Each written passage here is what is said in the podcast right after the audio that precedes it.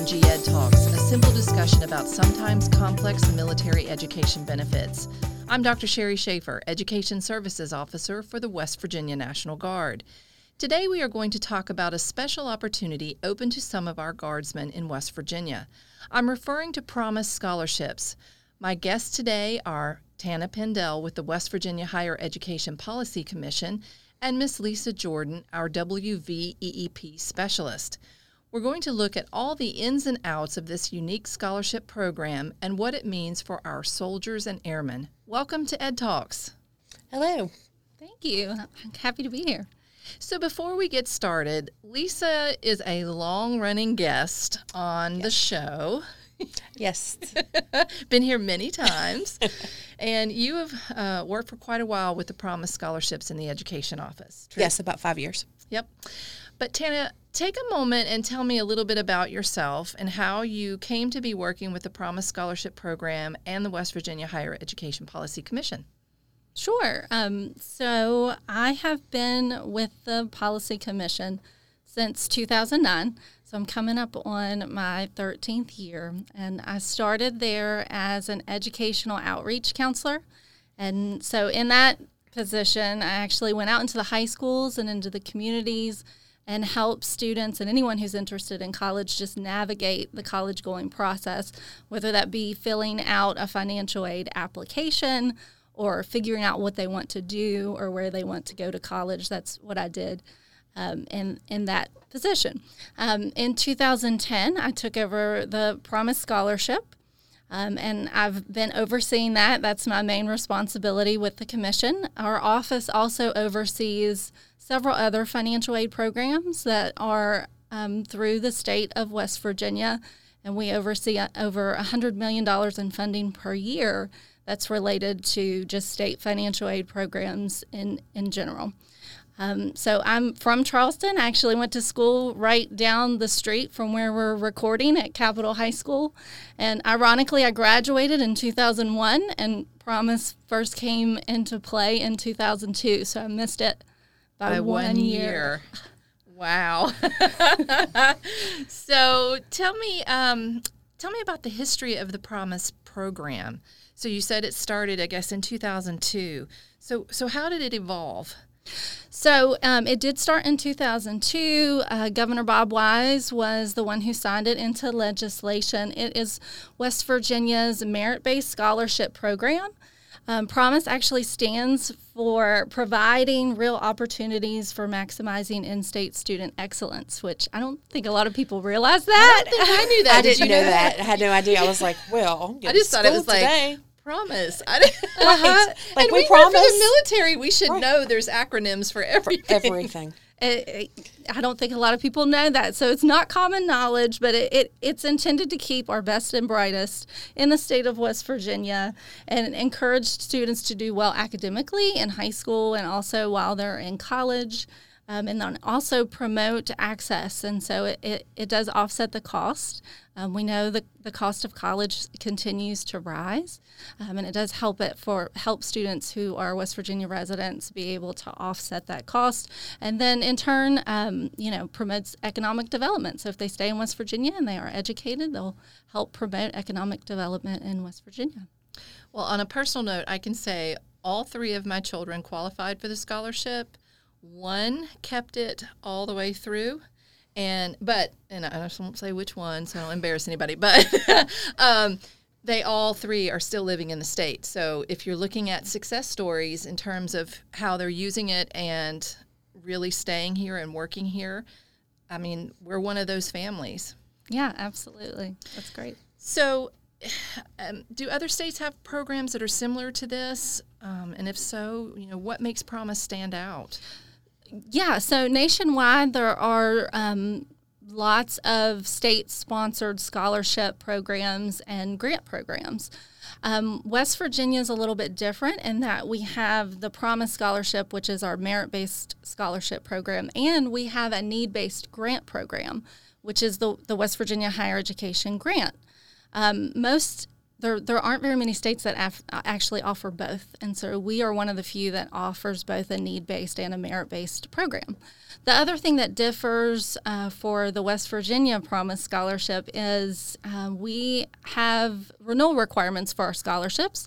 Most do, and everyone usually has a GPA requirement. We also have a credit hour requirement, and the reason being is it does promote students to take at least 15 credit hours per semester so they can try to graduate on time. So to renew a Promise Award, you do have to take at least 30 credit hours in an academic year.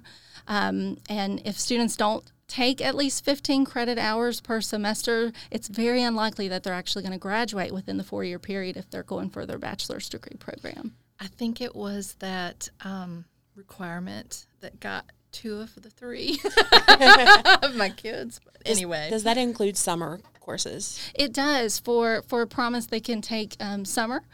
So an academic year for a Promise Scholar, it starts with the fall, and then it's the subsequent spring term and the subsequent summer. Okay.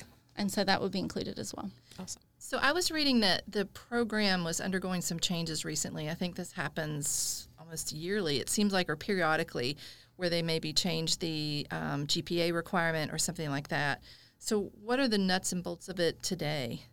Okay, so the academic requirements have actually, they've remained pretty steady over the past 12 years that I've been with the commission. We did have some changes due to COVID for the class of 2020 and the class of 2021, where the ACT requirement was reduced. But the requirements are approved annually, and they usually do stay pretty stagnant, and so they haven't changed except for the COVID requirements. But as a result of that, for the class of 2022, which is the current application that we have open, and it opened October 1st, we're allowing for super scoring. And so to qualify for Promise, a student has to have an eligible ACT or SAT test score. In the past, they had to qualify on one test sitting. But since COVID, we were able to approve a super score. And a super score is when, if a student takes the test multiple times, they can take their highest subscore in the categories, and it creates a new total or average score for them to try to qualify. So for Promise, you have to have either a qualifying score on the ACT or the SAT. And for the ACT, it's a 22 composite with a 20 in each of the four subcategories. And on the SAT, it's an 1,100 total with a 520 in the math and a 530 in the evidence-based reading and writing sections.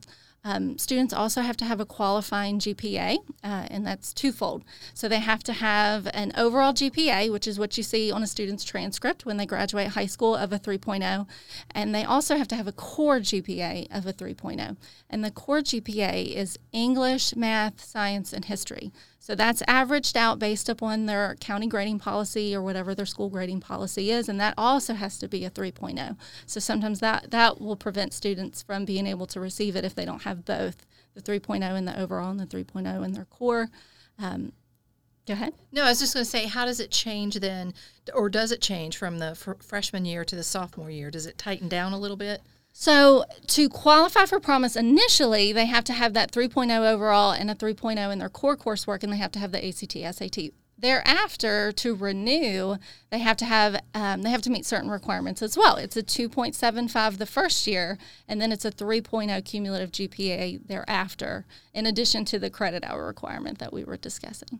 So I may throw you for a little bit of a loop, but how many students on average are qualifying?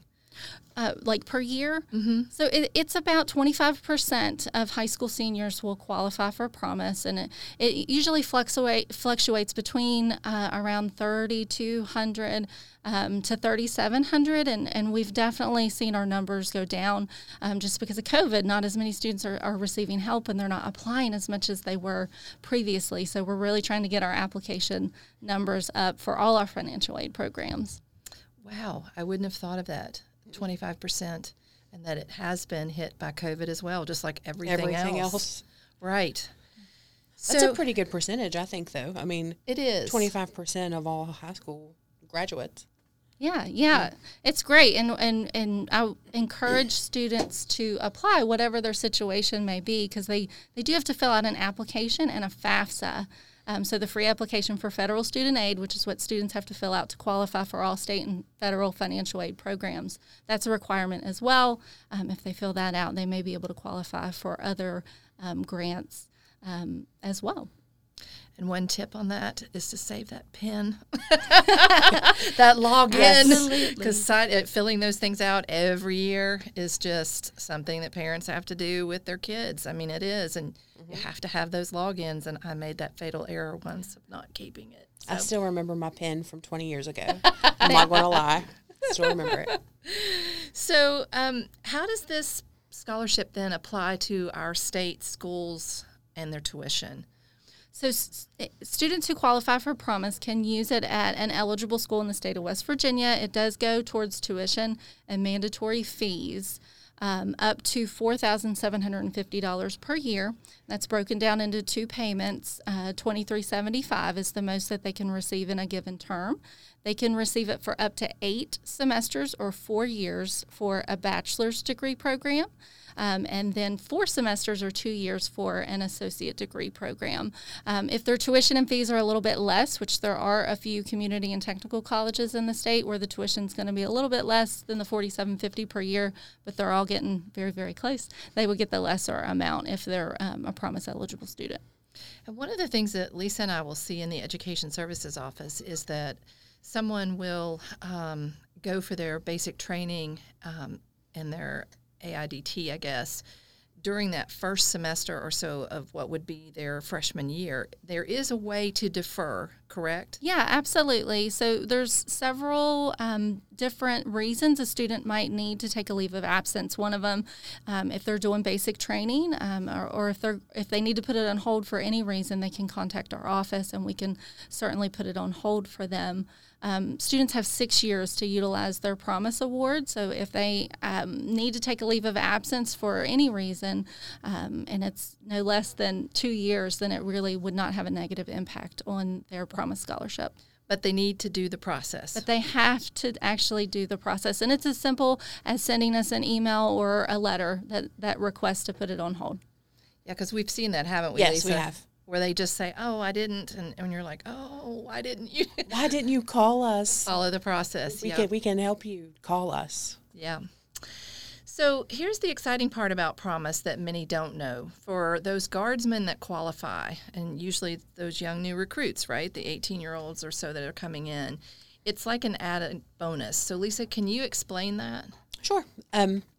Since Promise pays the school, we pay the soldier. That's the only time that we send the soldier a check is when they're a Promise student. So you can use that for school.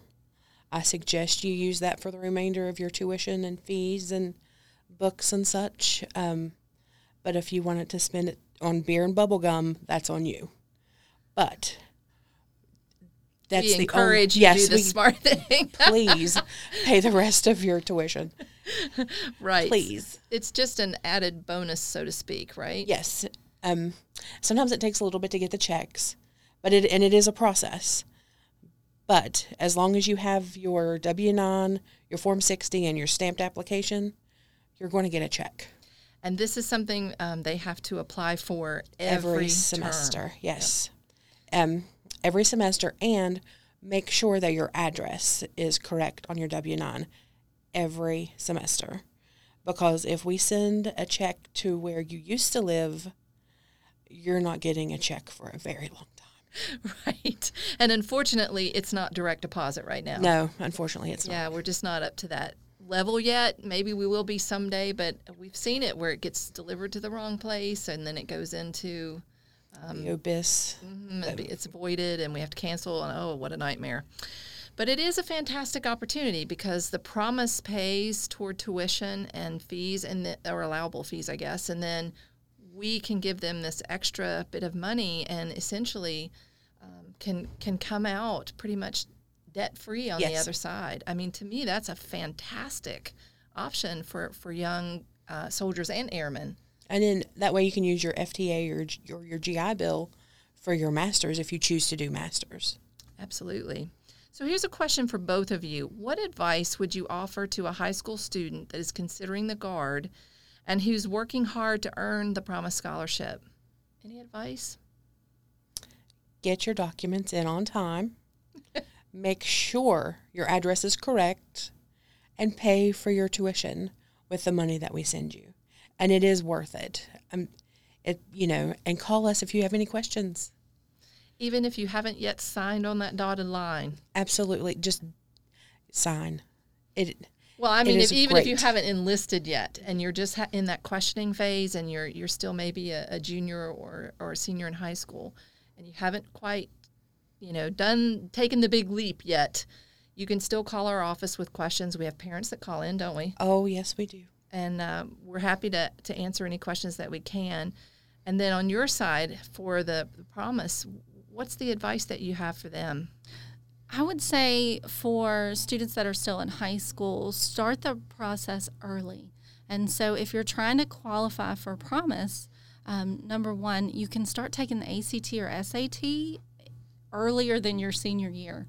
Some students have trouble testing, and the more they take the test, the more comfortable they become with it, and then they could potentially be able to qualify if they continue to retest, especially now that we are allowing students to use a super score. So take the test early so you get more comfortable with it, and then hopefully you'll get an eligible score. Don't let that GPA drop. We see that a lot where students qualify, and then their final semester in high school, get that senioritis, and their GPA goes right below 3.0, and they lose the scholarship, and that's devastating. So just make sure that you keep your grades up academically so you can maintain eligibility for the scholarship. And the only other thing I'll note is during their senior year, they want to start the process of applying for financial aid early. And so the FAFSA opens October 1st every year, so they can start that process, and they can contact our office at the commission. And we do lots of different activities to help students navigate that process if they have any questions regarding it. And if I could throw in one tip myself, and I've seen this again and again and again with students, if you don't excel necessarily on the ACT, try the SAT. Because for some reason, some people test better on one than the other. Have you seen that? Oh, yeah. So they actually reformatted the SAT recently. And so we definitely see that a student may not be able to qualify on the ACT, but they turn around and take the SAT and they qualify easily. So they are formatted completely different. So I would encourage students to take both, because you may do exceptionally well on one over the other. And then you might have other scholarship opportunities if you're able to get your test score up as well. Right, and like you said, test early, try again, and if you are one of those people that has testing anxiety, stop by your counselor's office at your school and see if you can get some resources, because there are tips and tricks to help you calm that down. It's as simple sometimes as chewing gum. I mean, right, peppermint. It works. Peppermint, whatever, whatever works for you. But to work on that, keep that GPA up, et cetera, et cetera. So where can students go for more information on the program at your office at the commission? So we actually have a new website that we launched this year called the College for West Virginia website, and it has all our state financial aid program information, including the Promise Scholarship. We still have the CFWV website, and those are interconnected. So if they go to CFWV, they can still get to the College for West Virginia website as well, and it's collegeforwv.com. Fantastic. Or just Google, right? Yeah. Well, you both have given us a lot of good information. I appreciate you stopping by and talking with me. And for more information on this and other National Guard education benefits, you can contact our Education Services Office at 304-561-6361. That's 304-561-6361. Join us next time on WVNG Ed Talks as we will look at the GI Bill programs from 1606 to 30 to 33. WVNG Ed Talks. Tune in, turn it up, and join the conversation.